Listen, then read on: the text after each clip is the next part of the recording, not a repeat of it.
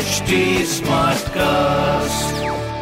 आप सुन रहे हैं एच डी स्मार्ट कास्ट और ये है live Hindustan production hi that's me RJ Raghu Raftaar आपके साथ। आप सुन रहे हैं आगरा स्मार्ट न्यूज़ और इस हफ़्ते मैं ही आपको आपके शहर आगरा की खबरें देने वाला हूँ। सो रफ्तार पकड़ते हैं let's go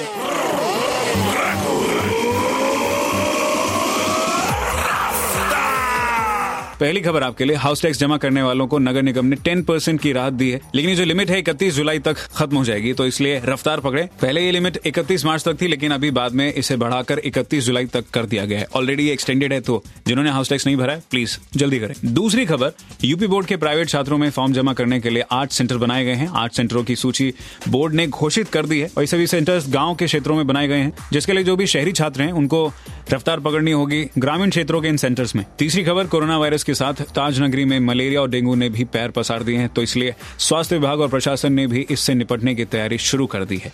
Tajnagari corona virus के संक्रमण से ऑलरेडी जूझ रहा है। ऐसे में लोगों से निवेदन है कि अपने आसपास पानी इकट्ठा ना होने दें। साफ़ सफ़ाई रखें, ताकि कोरोना के साथ साथ मलेरिया और डेंगू पर काबू पाया जा सके। तो इस बात का ख्याल रखें और ऐसी खबरों के लिए पढ़िए हिंदुस्तान अखबार। और कोई सवाल हो तो ज़रूर पूछेगा on Facebook Instagram and Twitter हमारा हैंडल है at the rate H T और ऐसी पॉडकास्ट सुनने के लिए log on to W W W dot H T smart cast dot com आप सुन रहे हैं एच टी स्मार्ट कास्ट और ये था live Hindustan production H smart Smartcast.